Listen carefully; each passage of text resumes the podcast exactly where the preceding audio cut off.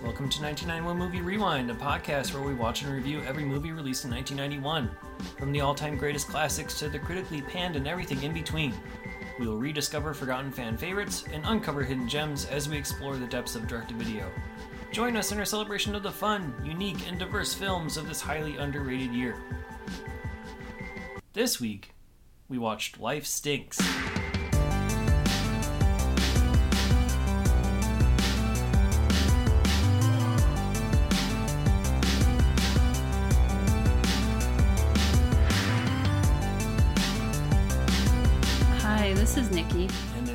And thank you for joining us on 1991 Movie Rewind. In Life Stinks, Goddard Bolt, played by Mel Brooks, is one of the richest people in the country. In order to expand his empire, he plans to buy a large, destitute section of the Los Angeles area and build expensive properties there. A competing businessman has the same idea and buys half of the needed land. They agree to a bet. Bolt must spend 30 days living on the streets, homeless, with no resources or money. If he can do it, he gets the rights to develop. Otherwise, his rival will take it all. Screenplay by Mel Brooks, Rudy DeLuca, and Steve Haberman. Directed by Mel Brooks, and released on July 26, 1991. Have you seen Life Stinks? No, I have not. Me either. it's a very much a forgotten Mel Brooks movie, I think. Yeah, I remember this the cover of the VHS tape. I barely do.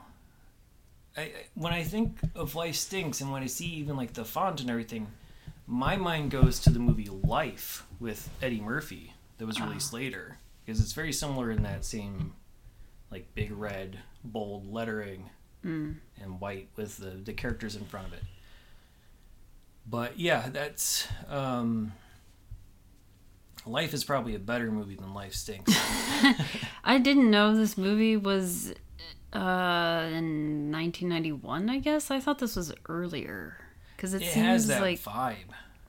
Yeah. It- I I when watching it, I was like how and why because before this was Spaceballs.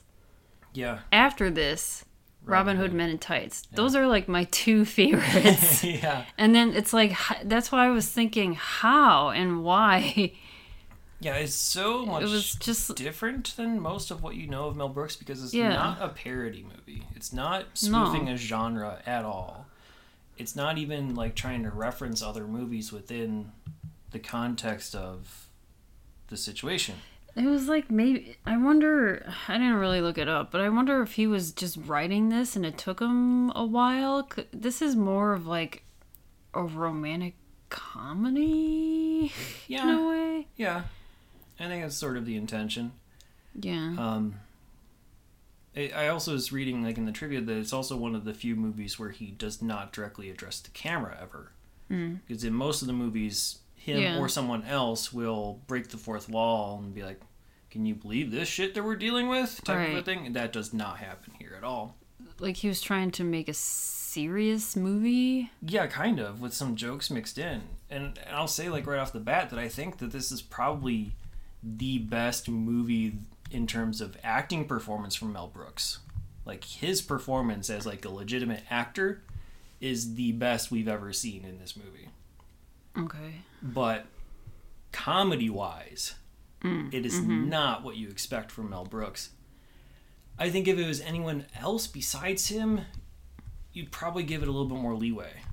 And you'd like see some of the influence. There's definitely some Mel Brooks style uh, you know, elements in there. Like at the very beginning when you have like, you know, he's getting out of the car and they're all walking along Yeah. the business uh, office and everything and and he slips in some spilled coffee and so everyone who's following him his like pack also has to slip in the coffees in solidarity like stuff like that and using props as euphemisms for boners like that kind of thing is still in here but for the most part it really does take a lot of it seriously with like sprinkling of humor which is much different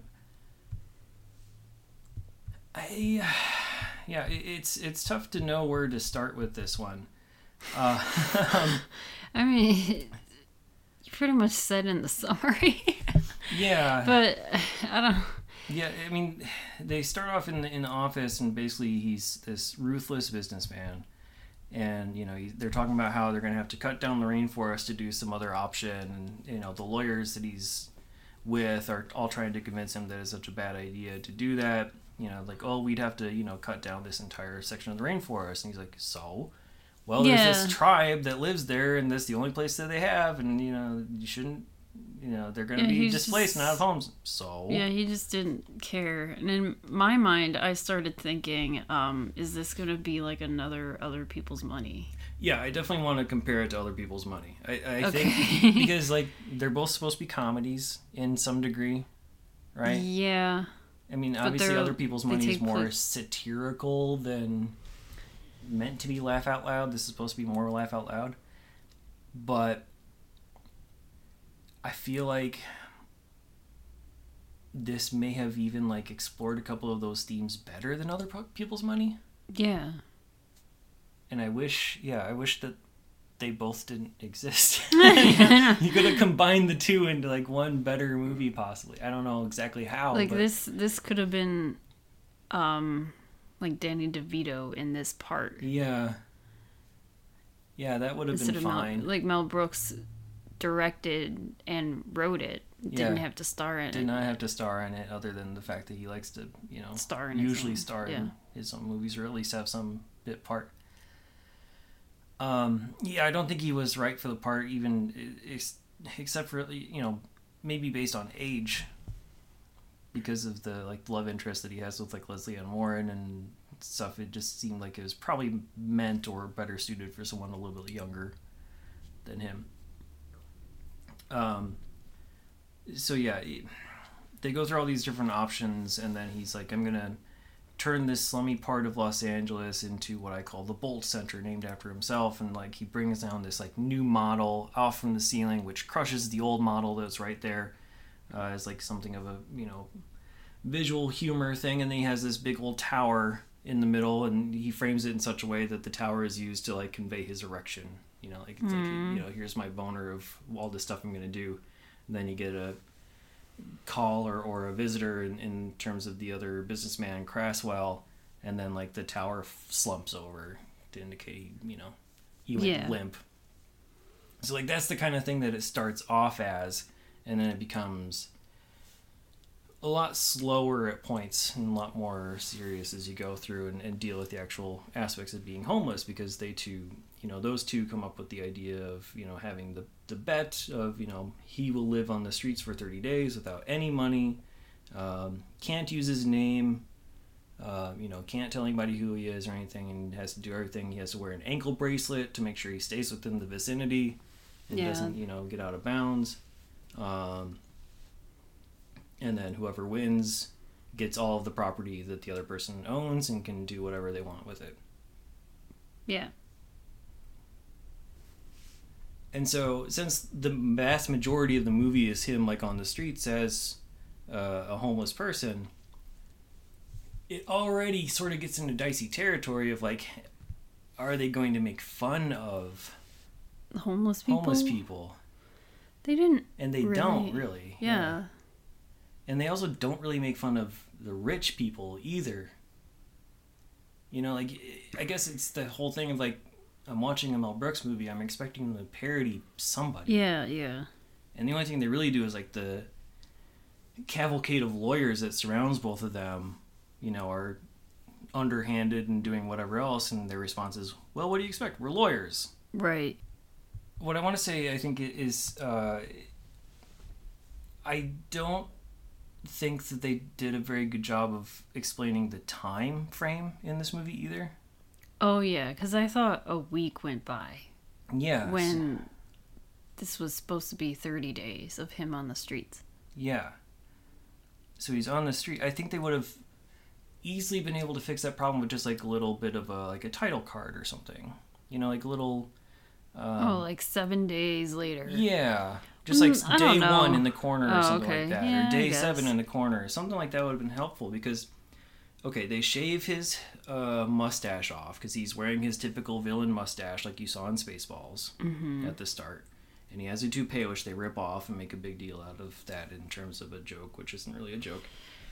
Um, He wears a business and he suit. wears a suit which is ripped a little bit, and that's his entire outfit for the entire time. Right.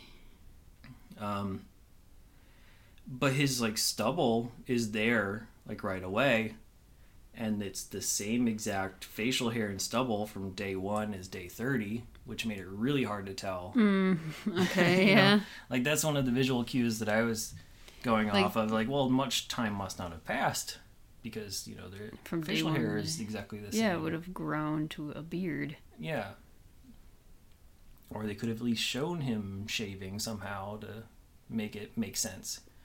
But yeah, I mean, the fact that the clothes don't change, not a whole lot happens in terms of like story or anything that helps you indicate that time is passing happens in this.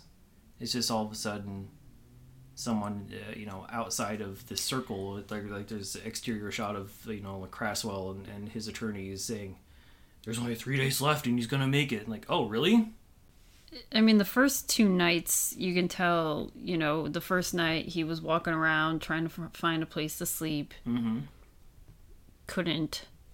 Finally found like a box or whatever, and then the next morning is when he meets other homeless people. mm-hmm and then it kind of kicks off from there. So you know night 1 and day 2, but then after that it's all blur. It's all just it seems as if it's a week like a week went by. I guess we can get to i don't know the the quote love story. I don't know. Just how the way that progressed. Yeah there wasn't much opportunity to progress anything. Because it seemed as if it didn't show as if they were in love.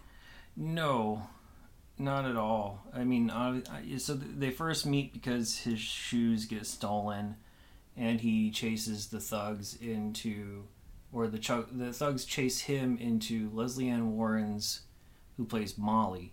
Uh, Molly's like little section of an alley. And Yeah, then she scares them away but they still get his shoes. And she lets him well she's like hey you, you're a size whatever. Yeah like 90 or something like yeah that. nine and a half d which was standard. I had to look it up. I was like what yeah we didn't D? know what D meant in terms of shoe it means size. standard size. So, and she had like a pile of shoes and gave him some shoes. Yeah and then you know and they just kind of dogs her because he doesn't know how to be homeless and she's going to show him the ropes and so he just like follows her around because he doesn't right. she's like let me show you where we can go get food. Let me show you how i get money. I collect cans. I do this. Yeah. And how she made her home i guess. I mean she made this little corner with just boxes and piles of random things Mhm. her home. Exactly And she, and yeah she was like follow me and i'll show you how i do it i guess. Yeah and they have like a couple short sequences before that of him trying to make money by like doing the washing windows things. Like he's observing someone else do it and then he tries to do it and it goes disastrously Yeah, and- wrong right? Mm, yeah.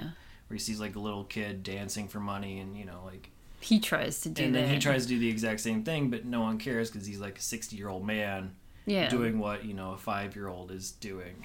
And right no one cares about some, he does it. yeah and no one cares about some 60 year old man spinning around and dancing. Yeah so i mean there's a little bit of that um, but the movie definitely touches on a lot of what you know as like the standard homeless conventional tropes. Hmm so um, but yeah so molly takes bolt to the mission and oh before that actually um, i mean he meets bolt meets sailor first Yeah, yeah. The in the first night, first morning, I guess. Yeah, he finds a box to sleep in, and then this one homeless guy is Is peeing, on, his it box, when he wakes up. and then he know- wakes up, and he's like, "Whoa, hey, hey, hey, what are you doing?" And then that the homeless guy, whose name, well, in the movie, his name is Sailor. He's his name is Sailor because he was nearly in the Navy. Yes. and he he wears like a sailor cap Yeah, thing, yeah, he wears an outfit. and he was like, "Oh, I." Pee here every morning. I guess I don't know. I didn't yeah. know that anyone know lived here. This was my spot for my morning pee. Yeah. Um, And uh, I mean, so yeah, he Mel Brooks or Bolt wakes up and he has like uh, the word Pepto kind of cemented on his forehead. yeah, in a- sort of like marker. Like yeah, it's kind of like the box print just kind of. I don't want to say melted on his. yeah. You know. like his head was the silly putty to the box's newspaper. yes, yes, yeah. like So it absorbed the printing. yeah o- onto overnight. his skin of his forehead so his forehead says pepto but it's backwards And so Sailor gives him the nickname Pepto, and that's just That's his he- name. That's what he goes by. yeah because he doesn't correct him, and he's not uh, not he's allowed like to okay invoke his own actual i'm name. pepto yeah Um, so yeah, they go to the mission and, and they see Sailor, and we also meet uh, the other man in the gang, Fumes. Um, and I believe he's called that because of how much alcohol he drinks for the most part. right and then i think it just Drinks very hard, very Like, very strong stuff. yeah Gives off fumes. Um, and then yeah, they become like a, a group of people who travel together and do that. just try to survive on the streets stuff. together Yeah. And 30 days go by i guess i don't 30 days go by. I mean, obviously some stuff happens, like, you know, uh, Molly's home is um, burned in a fire because the thugs that she scared off come back and take revenge. Um, yeah they set So- her whole little camp i guess on fire and there's like a couple little spots where Crasswell, the other businessman, is trying to sabotage Bolt a little bit. Um, and so, like, you know, there's a massive rain, and he orders that the mission that they would all go for refuge to be closed, and so they're like flooded out and stuff Mhm. like that. Um, but not a whole trying lot. to make him give up yeah i suppose but there really isn't a whole lot of that same manipulation. It just sort of like it's just normal like, hey, how do I find food? Oh, what am I gonna do for a little bit extra cash? Mhm. You know, oh, I need to get my clothes dry or I don't know. Um, just like little stuff like that that happens here and there. Yeah, the whole th- I don't know, the whole thing with these thugs. The thugs were really bad actors. Oh yeah. They're extreme. Like even for like '90s comedy standards, it was painful. It, it, it that whole conflict between the thugs and him and Molly that felt like a 3-day rift. Mm-hmm. I didn't know it was a well, I mean, again, I just didn't know this was throughout the month. But it just seemed as if one day she scares away the thugs. Next day they come, set her area on fire. Third day they're like, "Oh, let's get Let's get revenge. Revenge. Here's our plan. Chase Yeah. them to this place, and we'll burn them with scalding soup that we stole from the Chinese restaurant You're right." Yeah. And Um, That's, it. that's it. I That's it. thought I thought that was over a span of 3 days, but that was probably over a span of throughout that month. They don't really Yeah, it's possible. That They they don't really have any way to indicate that to us. But that fight scene was really the only time that the ankle bracelet comes into play because he's Mm-hmm. being chased and then he gets uh, like chased out by the thug, you know, over the curb, and that sets off the alarm on his ankle bracelet. Yeah, 'cause and he can only they kind of throw him like- across the street and then that i guess that street is That was the boundary. is the boundary so on the other edge of the street he's out of bounds So he has to keep coming back to get beat up because he can't be out of bounds for more than 30 seconds or else he'll Right. lose. So he doesn't want to, but he has to go back into the fight. and then these two guys are like you want to get beat up Yeah. like what the And then he's like crawling back. He's like, let me just put my ankle on the curb, please. Yeah. right So, I mean, I wish there was a little bit more about that. Like, you know, part of what made Brewster's Millions fun, right? To, you know, look at another movie where someone's trying to accomplish a goal. You have another side that's sort of trying to sabotage them, and there are weird, strict rules that you can't tell the other person, you know, the people involved about. Right? So, like hmm. Brewster's Millions, you have to spend all this money in order to get more money, but you can't tell anybody why you're doing it. you can't tell them what the end goal is and so on and so forth i wish there was more of that type of conflict in this Mm-hmm. but instead it's like This was the only conflict.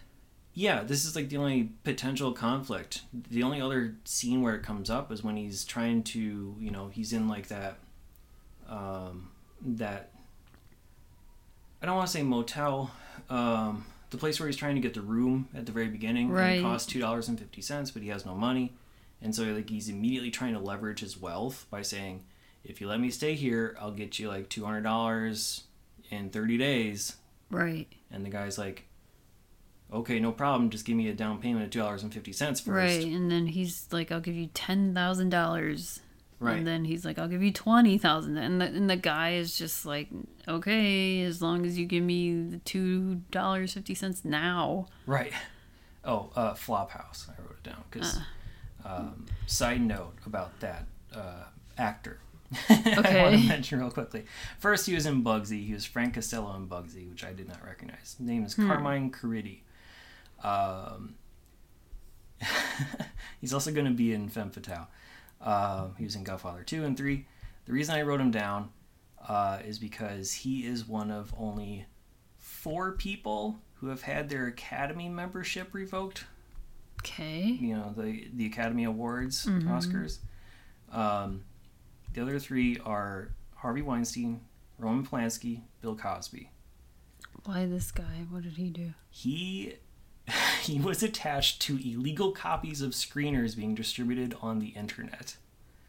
So he let someone borrow his copies of movies, Mm. and then that person put them on the internet, and it had like his watermark with like his you know information on okay, there or whatever. And so the Academy, whether it was intentional or not, whether there was money exchange or not, it's like this is unacceptable. You're out of the Academy. So it's those three fuckos, and then Carmine Caridi. So Mm. just a weird little side note. You know, the rules of the game don't really factor into the plot like at all. That's really what I'm trying Right. to say. Yeah. Yeah. Okay. The other part I mean, there's was near the end of the month, I suppose, where he and Molly are all of a sudden in love with each other. Yeah. Oh, well, actually, there's one other thing I do want to get to before we talk about that, if you don't mind. Okay. Uh, and that's uh, that you know they do face the reality of like homelessness in terms of like the death as well, because after, shortly after they get flooded out, Sailor passes away in the middle of the street because he's getting sick and you know all the the rain and water, maybe pneumonia or who knows what, but you know he dies in the street um, in front of a shop, and the shop owner who is played by the guy who played the uncle in UHF, uh, Stanley Brock was the actor's name. Um, he you know basically he's like not treating them as human he's like get this guy out of here like hey can you just like push him off to the side he's blocking my Right. traffic And like he has no remorse whatsoever for. yeah so like they do go into a lot of the you know again the themes that you would expect to see in this Right. uh, not as deeply as something like Fisher King, obviously. They don't really get into like mental health side of things too much, other than the fact that Molly says that she oftentimes, I think she said when she was explaining how she became homeless, it seemed like she was saying that she was quote unquote crazy, and now is just using it as a defense mechanism to keep people away from her that's the impression I got from her conversation, but maybe I'm wrong. Um, and she's just been pretending the entire time. But beyond that, they don't really get into the mental health aspect of the whole thing. Yeah. Um, but yeah, so like, I think where the love story starts to really take hold is like right when like the 30 days has passed and he's all happy. He's like, I did it, I did it, I did it. And then but they then find he a clothing tells warehouse. her. Yeah, but then he tells her, you know, I'm rich and I made this bet. Yeah. But never tells her what the bet was specifically. Right. And I don't know, like, they could have added, like, a little bit more humanity and conflict in there by saying, by having him, Live on the streets, he now feels. yeah, he clearly feels, like, differently about what he wants to do with the Right. space. But, like, he could have, you know, there could have been more conflict or something else in the movie by having him explain that his intention was to win the bet so he could tear the whole thing down. Yeah, but he didn't. But he didn't yeah, even doesn't say what the bet it. was. But now he wants to, you know, help the homeless. Right. Which they explain like at the very end is like the epilogue of the whole thing. Right, but yeah, he didn't tell her, "Hey, I made this bet and I'm really rich and I'm going to tear this entire neighborhood down Yeah, and make like least said- condos or whatever." He could have at least said, "Hey, I'm really rich and now I own this entire yeah, he could have, you know, told the truth and then maybe that would have been more conflict cuz that would make Molly feel like shit. She'd be like, "Oh, so you're going to take my home? You were going to take my home right away from me?" Yeah. But they no, they don't. No, they don't do anything. That could have been another thing, but Yeah. it wasn't. But yeah, yeah, they, they find a way to fall to in love somehow. they fall in love very very quickly just like everything else happens very quickly and they do a little dance number after the bed is won inside this like clothing warehouse area That- to. Yeah, that set.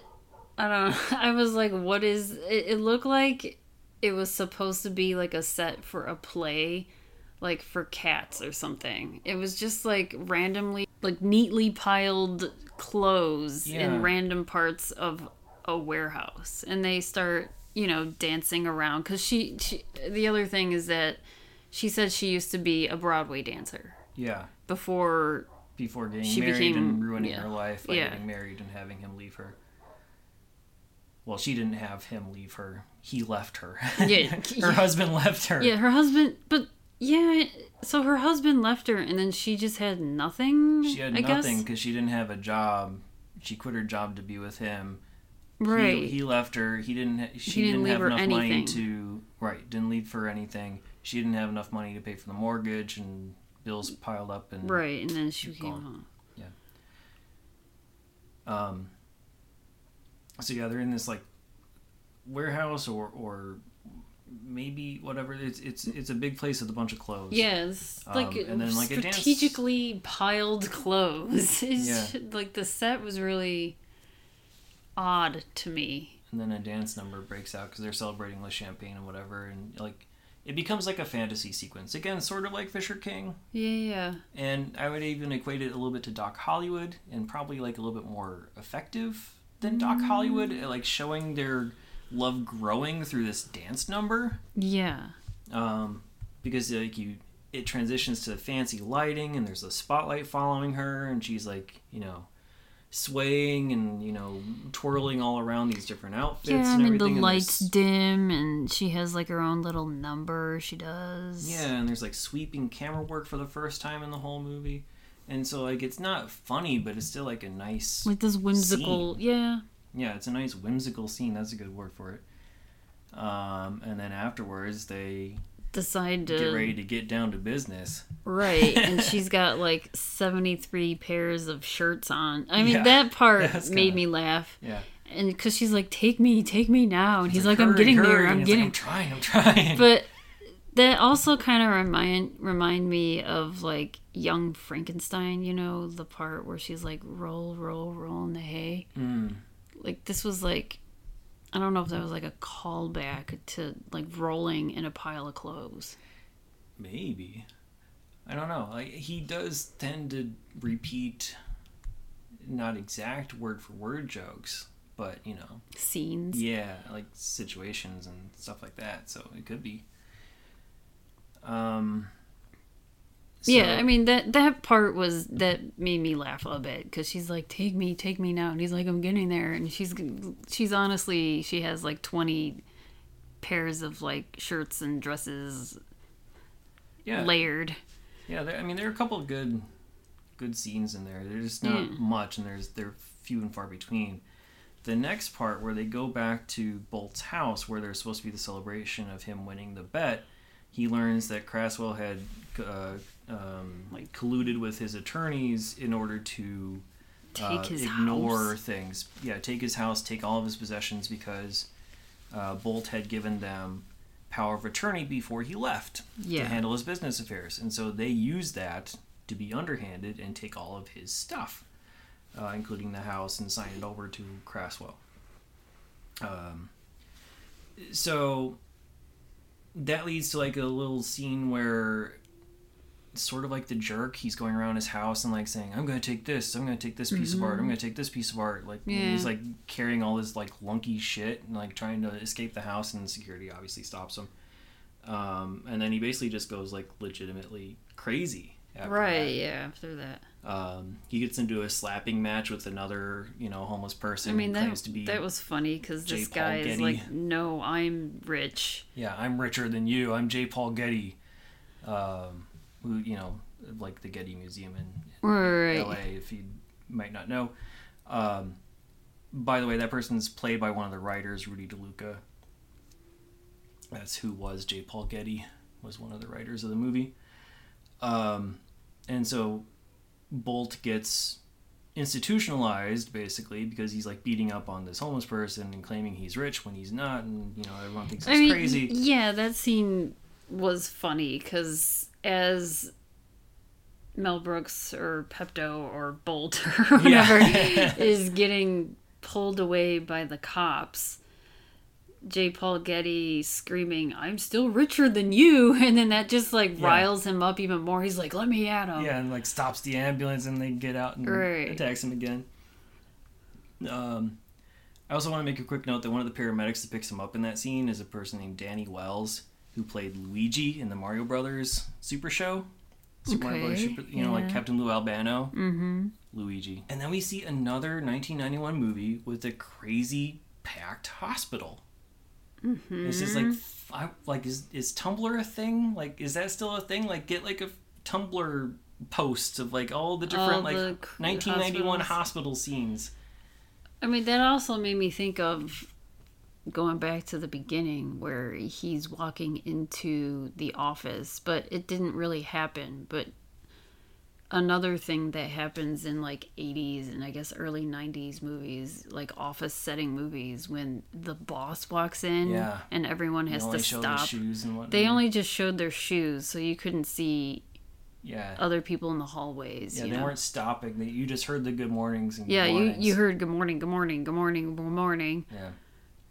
But I'm assuming that everyone stopped in the hallways to say good morning to their boss, and you know, They probably it's another did. Tumblr thing we could do, like Yeah. walking through hallways of office buildings. Someone wants to go ahead and take that, go ahead and do that. Uh, I always come up with these weird ideas, Yeah. and then I'm like, it's too much work. Too much work. And then uh, skip ahead. He comes out of it. You know, he's he's out of the hospital. He's living back in the street, and then they're gonna have a uh, Crasswell's gonna have a party uh, at the construction site uh, to you know celebrate his new construction that he's about to start. There's equipment there, and then uh, Bolt slash Pepto, along with other the other homeless population, decides to fight back, and they stop all the equipment and they crash the party. Uh, that scene And also made me laugh. That was probably the Yeah. funniest scene. Yeah, it's like the first part and the last part are Of the Mel movie. Brooksian, Yes. and then the rest of it is Like a like a standard, not Wa- so great romantic comedy. Yeah, like a wannabe serious romantic comedy. I Uh-huh. don't know. But yeah, that that party scene was when I started to laugh. Yeah, because you have that one 'Cause I was not comes- laughing. like that one homeless guy who like you know grabs like this not A woman. but like this you know hoity-toity woman. He's like, "Do you come here often? yeah, and then Shall he we starts. dance?" Yeah, the way he's talking to her. And then they like end up together at the Right. end and everything, and she catches the bouquet at the wedding. Uh, Spoilers. I know. Well, every single episode has spoilers. I know. this podcast. Um, so yeah, they get married and everything. But yeah, before that even happens, Bolt slash Pepto ends up winning because they fight their construction uh, equipment like animals. Like, Like it has like dinosaurs, noises and stuff yeah. like that. And Or it was trying to be kind of like it's like King Kong ish, Godzilla ish. yeah, that's of a thing. like a because they were making the noises. Yeah, and they even had like fake blood, like when one of them crunches onto the other Yeah, one. yeah, yeah. They, you know, they make the machinery bleed. So you know, that type of absurdity is mostly missing from this movie, but it shows up right there in that Right, little right, gag. right. Um, and so yeah, like uh, Crasswell acknowledges that the bet was real, and so he Bolt wins. He gets to develop the whole thing, and, and he decides to make a. Uh, you know, Like so, something of a homeless sanctuary um, Right. as part of the thing with like no cost housing and whatnot. and then they get married. Pepto and Molly get married. And Molly takes all of the cans that, from the back of the limo that would normally be making noise to say just married and is like, Do you know how much this are worth? And they drive off. They drive off, and the vanity plate of the limousine says Pepto. Pepto, yes. Oh, like another shout out is they showed so the church that they got married in was in you know the slums that they mm-hmm. were you know in that neighborhood. Yeah. And earlier in that movie, they show a wedding, and they have these two interpreter guys that come out Well, yeah, they have like the priest and then the priest interpreter for the Spanish. for the Spanish. Yeah. yeah, yeah. That that part was funny as well. Yes. The interpreter. And the priest was Pauly Shore's dad, Sammy Shore. Mm. So, um, The, the yeah, the Spanish interpreter would you know the would- priest he would, over- say something. He would he would over. exaggerate yeah. movements, especially. He'd when be like, "Have a great honeymoon." yeah, have a great honey." Like the priest says, "Have a great honeymoon." The interpreter is you know miming like sexual moves and stuff, and Yeah. then the priest is like, "I am not saying like I am not like whatever you're saying is not what I said." Yeah, exactly. so, and that's And it. that happens at the end of the movie too. Yeah, the same interpreter situation. And- that's how the movie ends. Yep. Um, so overall, you know, it, it could have been worse. It could have been better. Um, but I mean, I think I, I think it's a very tricky subject matter to deal with in terms of comedy, and I think it could have used a little more Mel Brooks flair overall. But uh, at least it didn't like make fun of the homeless. So Yeah. It, tried to say, you know, here's here's the plight, um, and inject a little bit of humor, but just didn't do that well. Anything else we missed? No. Okay. Uh, quickly talk about cast and crew that we haven't touched on already. So we already know about Mel Brooks, right? He's um, he is our second EGOT winner in the podcast. First was Mike Nichols, if you remember. Mel Brooks has an Oscar win for the screenplay for the producers in the 1960s. Um, he has uh, Grammy wins for his you know comedic work. He has uh, Emmy. Win- I didn't write down what he won everything for, but obviously he won Tonys for the producers as well. He has Emmy wins. I think mostly for guest spots on like Mad About You. I think Okay. if I remember right. Um, Grammys for like 2000 Year Old Man albums, I believe, is what that was for. Um, you know Mel Brooks. We talked about some of his movies already here. Uh, Rudy DeLuca is a very you know common collaborator with Mel Brooks. Also worked on the Carol Burnett show back in the day. Um, he played Vinny in Spaceballs, who was the Pizza the Hut goon, you know, like in the metallic suit. So he's always like has some sort of role in that stuff. And then Steve Steve Haberman um, was the other writer. He was a three-time Emmy-nominated writer for Outstanding Variety Specials starring Mel Brooks, which I don't remember any of those existing in the early 2000s, but they all did, and they all got Emmy nominations. Um, he and Rudy also wrote Dracula Dead and Loving It, and Screw Loose, which was a, a later um Mel Brooks movie as well. Uh, Lesley Ann Warren, Oscar nominated for Victor Victoria, Emmy nominated for Family of Spies. She was in Mission Impossible, the TV show. Uh, later on, you know, she took over for a departing actress there. And she's also a Razzie nominee for The Color of Night. Oh, really? Okay. Yeah, I don't remember it, her in that movie, me but either. I mean, her character was super hammy in this. She was like probably the most like flamboyant and over the top out of all the actors in this entire Yeah. movie. And I know it like had something of a purpose. She liked to really, you know, mime or you know reenact certain things as she explained things, and it was this very boisterous performance. But it felt oddly out of place considering everything else was relatively low key by comparison. I mean, she's also mostly known for being Miss Scarlet in Yes. Clue. Yes. I was like, where? I'm like, are you going to continue? yeah, I guess I just sort of went, I, I go on tangents, you know. I, I know, but I was like, that's what how I know her. yeah.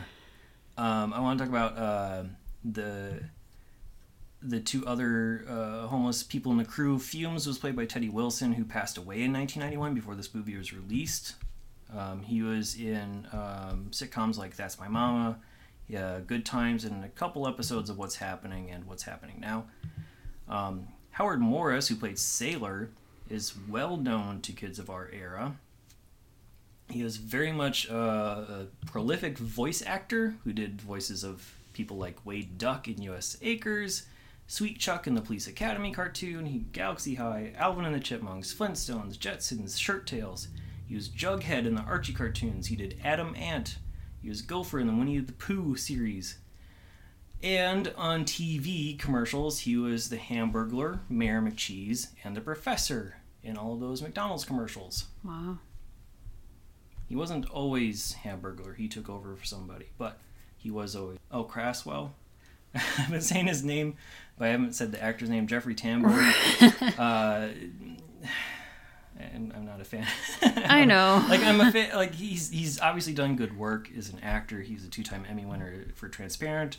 You know him for Arrested Development, Larry Sanders, um, but just as a human being.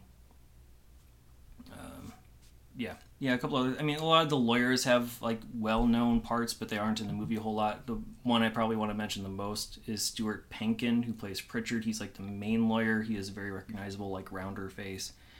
Um, he's the one who's like, "What do you expect? We're lawyers." Mm-hmm. Um, he was on not necessarily the news, which won a Cable Ace Award. He was Earl Sinclair in the Dinosaurs sitcom. He was the voice of Earl Sinclair. That's probably his most famous role. He was in Fatal Attraction, Second Sight. Younger viewers or listeners of us might know him from the Disney comedy uh, Zenon, Girl of the 21st Century, because he played Commander Plank in that. Um, and he's also going to be in the 1991 movie Mannequin on the Move. So we can talk about him more then if we need to. Carmine Filippi, he played Pops, who was in the the. Uh, we didn't even talk about the scene. Oh, about the, Eleven's older, Up, yeah, the older man. the older man at the mission who was like you know clearing out tables and, and offering food. He played Pops, and and um, Eleven's Up is what Sailor said means you're close to death. Like when your necks look like levens popping out of your neck, that means your time is almost done. Um, I was getting confused with Carl Ole Olsen, but he's not. Uh, Carmine Filippi is the older man in Wayne's World, and also the guy at the bar in The Wedding Singer. Oh, okay. So if you've seen either of those two movies, that's who it is. Um, he's also going to be in the 1991 movie called Alligator 2: The Mutation. No awards to speak of. no Razzies or anything like that either. So um, I think that's probably expected. I think this movie flopped significantly. Um, I'm showing a budget Which of about is- 13 million dollars, and it made about four. Yeah, which So- is uh, sad. I bet these people were like, "Oh yeah, Spaceballs." They go to this, and they're like, "Oh, what the hell?" Yeah. Yeah, I think. Um, I mean, obviously Mel Brooks has a specific Yeah, reputation. he, like yeah. yeah, I mean, he has Saddles other good movies and stuff like that. These are all good, like parody type movies, and that's not what you're getting here. Yeah. So I guess on to true crime and pop culture. Okay, so this movie was released the same day as V.I. Warshawski, which we talked about a couple weeks ago. Mm-hmm. And that true crime I already talked about, which was Pee Wee Herman. Yeah. And then I was going to talk about what Jeffrey Tambor was up to, but I'm not in the mood. you can Google it if you Uh, want to. I mean, maybe I, he he's was in one other 1991 movie, and I just Slickers. yeah, I didn't want to talk about that because I also talked about what Gerard Depardieu was up to, and I was like, episodes ago, yeah. yeah, a couple episodes ago, and I was like, I am not in the mood to talk about another horrible human being right now. I was started to look for other TV stuff, so I looked up what was on late night that night, and uh, we were lucky enough to find YouTube videos of Tonight Show starring Johnny Carson, and then we also were able to find another YouTube Small of of a David small Letterman. clip of the David Letterman show for July 26, 1991. So we watched those. And the guests for the Tonight Show with Johnny Carson was Susan Sarandon. Talking about talking about Louise. yeah Thelma and Louise, which it's they didn't give too much spoilers. No, th- I mean talk shows don't typically give spoilers. They I want know. to entice people to go see the movie. So they did show a clip, which I think was Taken cut. out, yeah, I because mean, we didn't showed see like the, the, clip. front and the beginning, or the front and the end of the clip, but it seemed like dialogue was cut out of the the scene that they showed. yeah on the youtube purposes. yeah and the uh musical guest was lyle lovett he sang this song called friend of the devil which is a cover of a grateful dead song He did two songs. he, his second Yeah. song was called once is enough i know nothing about lyle lovett besides me him either. marrying julia roberts that's all i know i don't know Hmm. anything about his music i never really listened to it No, I never never cared either way. Um, I was mean, I honestly don't- surprised that it was in the YouTube video. yeah him singing Yeah, Because usually, yeah, for when we watch SNL on Peacock, they usually take out the musical guests. yeah, and like a lot of that stuff gets copyright flagged, but maybe because it's like a live performance and not a direct copy of the studio album, it got through. Mm. Maybe that's what it is. Um, I mean, I didn't mind the songs; they were kind of They're just usual slow country ballad type folky, side. you yeah. know, Um, but yeah, and then he also talked. He got interviewed briefly as well afterwards, and was talking, Talking about, how he was going to be in uh, Robert Altman's The Player. and that's is- where he met Julia Roberts. Oh, on the set of that Yeah, in 1992. Yep. So, evidently shot in 1991. So that's where their love bloomed. And then the third guest. the third guest is this entomologist and professor. He's like a bee expert called his name is Dr. Norman Gary and I found his website and I went down a rabbit hole with this guy. This guy has been on a lot of TV spots all the way up to 2010. And in the episode on the Tonight Show, he talks about how he's like a professor of entomology at UC Davis. And on his website, it says that he retired in 1994 as a professor. Okay. And then on his website, it also shows that you know he has his own musical career, which they they show a little segment on the Tonight Show where he's in a little glass container with Yeah, a bunch like- of bees playing like a Sort clarinet. of putting like a bee suit on, and he tries to play some music. Yeah, he's point. playing a clarinet and there's bees all flying around him and stuff, and Yeah. people are like freaked out and whatever. But he is in several bands. Like they are they're like Dixieland type bands. He plays the clarinet, alto sax, tenor sax, and flute. And some of the band's names are, you know, play on words of uh. like bee related things. One of them is a three piece band called Honeycomb, Okay. a seven piece Dixieland band called The Bee's Knees. Ugh. And then he there's another one. He's in a German band. It's called the Sauerkrauts, which nothing to do with bees, but I thought that was funny. Did you find any proof that he did he ever play with Lyle Lovett? No, Uh, but made fun of like you know another connection was made.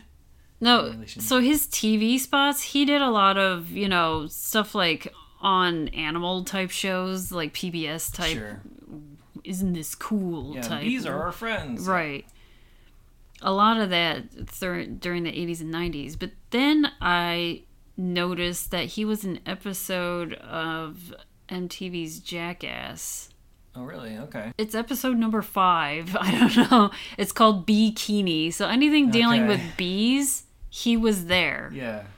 He was also on the spin off of Jackass, the show called Dr. Steve-O. Did you ever watch that? No.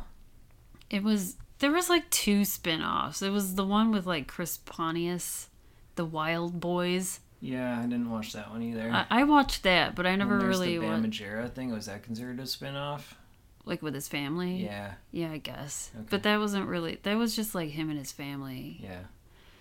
Uh but yeah, Dr. Steve-O was kind of it's a show where it's like it only lasted a season where it was just each episode was Steve-O talking about certain thing. It was kind of like a fear factor. It was just like each episode was like a scary thing that people are afraid of. And he was in the bee episode, obviously. Can I just quick side note because I just learned this like Hmm. recently and I found it fascinating about Jackass. I know it has nothing to do with 1991. Um, I learned that before Jacka- Jackass went on the air on MTV, Johnny Knoxville was offered like a recurring segment, like a weekly segment on Saturday Night Live to do like either stunts or pranks or something like that, like Oh. every single week as like a you know little thing. But Johnny Knoxville was like, "No, I'm gonna do the Jackass show instead. Like instead." I'm gonna do So- my own thing. yeah. So I just. I mean, I don't go for him. He's still like they're gonna make Jackass four. Yeah, I think it's coming out pretty soon.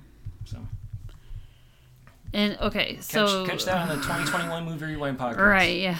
And some of the film, he was like a consultant for certain movies. So any movie that had bees in it, Yeah, he just wants to be in the he was the man.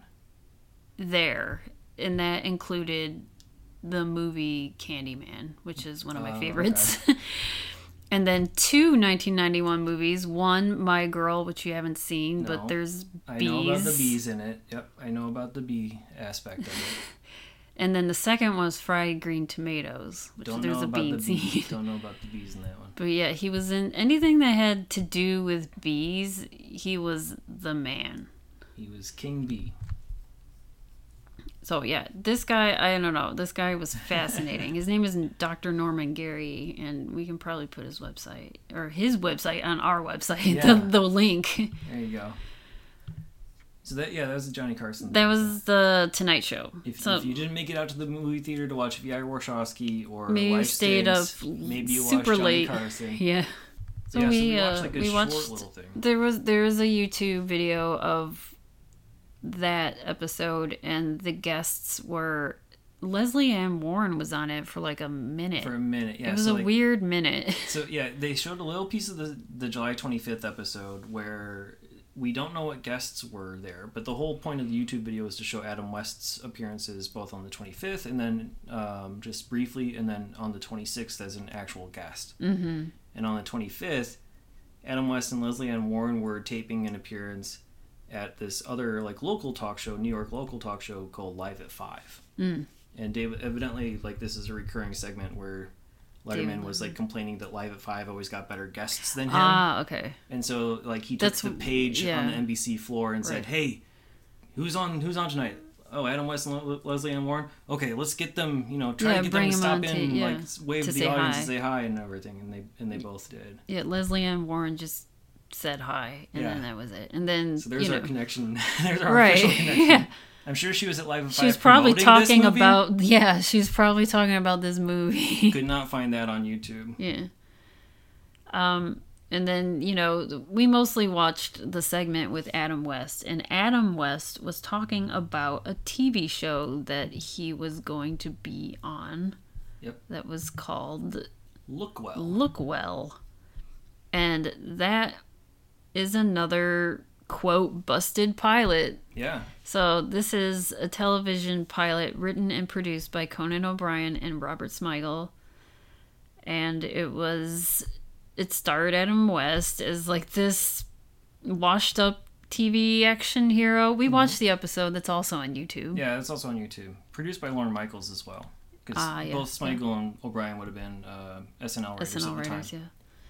And it's you know a washed up TV action hero. He's at the peak of his career. He's like ceremonially deputized by local law enforcement. He falsely believes he can solve crimes in real life. Yeah. And then he has like a student who's played by Todd Field. But yeah, so like uh, Lookwell is the name of the actor who yeah, he he was a detective on a TV series and now he thinks he can solve crimes in real life. Yeah. And like in the episode he sort of like stumbles his way into sort of semi helping the police catch the bad guy. Yeah. But not. Yeah, but not exactly. Really? Like he, has like, you know, illusions of grandeur from being, you know, an actor and has high thoughts of himself. But uh, yeah. I mean this this episode developed like a cult following, which it's it's only one episode. It's one episode. It was like aired, I think, just the once on NBC, and Yeah. probably would have been picked up for a series if it had like better ratings or something. Um, because yeah, we were talking about this before recording that, you know, like the busted pilots and everything. Like this is summertime, right? So this is like July, where most of the time you'd have reruns, and so NBC probably thought, well, we already spent the money to produce this pilot that we passed on, but we have nothing else to show. So let's just put it on the air and maybe it will stick. Like maybe we were wrong. And like the audiences will connect with this pilot that we passed on. And then we'll order a series and people will be happy that it's coming back.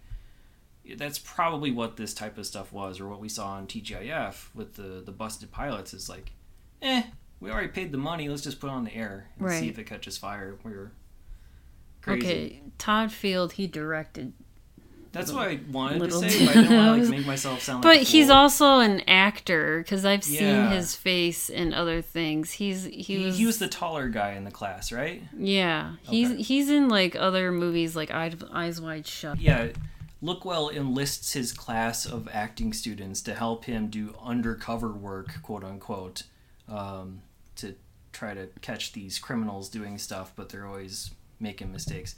It's an interesting concept, and I think if it had time to develop, it probably could have been better. You know, just as a pilot, it wasn't super super funny, but it had it had some potential and promise. There was like some goofball spots. I liked the way Adam West was like really sort of like mugging to the camera at times and like you know doing like goofy gestures as he you know Mm-hmm. was you know entering and exiting the scenes and stuff. So it could have been worse. Could have been better. It's you know it's the it's the life stinks of busted pilots. I guess. I don't know. Yeah. I mean, he does. He does flashes. portray a homeless man in a small Yes, segment of this That was, that was like the funniest part too. Yeah, because he's like crashing like this uh, charity fundraiser for homeless, and he and he uh, for the homeless, and he dresses up as a vagabond, and so he's like passing people. I was like, "Excuse me, excuse me, out of my way! I'm eating out of trash cans," and like all this kind of stuff. So, um, but yeah, so that stuff's on YouTube. If you want to see what else is going on on July 26, 1991, you got that stuff. And Adam West will appear uh, in a 1991 movie called Maxim. I don't know how to pronounce it. Maxim Xul. It's X U L. Maxim Xul. X Maxim Xul. sure. Probably Zool. Probably Zool. Normally, X starting a word is Zool. yeah. I don't know what it's about yet. Okay, on to rankings and ratings. So, on your one to five star scale, where would you put Life Stinks? I would give this a two. I think I'm gonna, yeah, I think I'm gonna give it a two as well. I honestly don't think it's a bad movie. It's I just mean, not I like super this funny. movie more than other people's money. Oh, for sure, for sure. yeah, like no doubt. Although I do like your idea of putting Danny DeVito in this movie to play Bolt slash Pepto. I think that would have been fun. and call it other people's money Yeah. and just I don't, yeah i mean yeah combine those two Yeah, I think that would be good. So yeah, I'm gonna give it a two out of out of four stars as well. Yeah, I don't think it's a terrible movie at all, but it's just not you know Um, what you expect Brooks. Yeah, it's not Mel Brooks. Um, so every movie's worth watching once. Would you watch it again? uh sure maybe with like a bunch of people or if there was like a midnight like if they did a mel brooks type of two fur type thing Hmm. and this was a part of it then yeah Okay, I could see that. I mean, if if I'm given the choice between this and other Mel Brooks movies, then I'm definitely choosing other Mel Brooks Oh, movies. yeah. I think we all would, right? Um, but yeah, I can see that. but if sense. someone was like hey do you want to watch life stinks uh, i'd be like It's like, oh, we're gonna go through his entire work history over the course of you know a couple months. Right. You want to like join and yeah, that could be fun. Uh, but if you out there want to watch Life Stinks as of this recording in June 2021, it's available on HBO Max, digital rental, VHS, DVD. As always, check your local listings. As for us, you can listen to us on all of your major podcasting platforms. Please remember to rate, review, subscribe, tell your friends. It really helps us out a lot. You can email us at 1991movierewind at gmail.com. Of course, you can follow us on Twitter, Instagram, Facebook, Letterboxd. Just search 1991 Movie Rewind or go to 1991movierewind.com for the full list of 800 plus movies, such as Maxim Xul and more. Next week, we'll be watching Impromptu, which is on Tubi, Hoopla, digital rental VHS, and DVD. We will see you then. Thanks.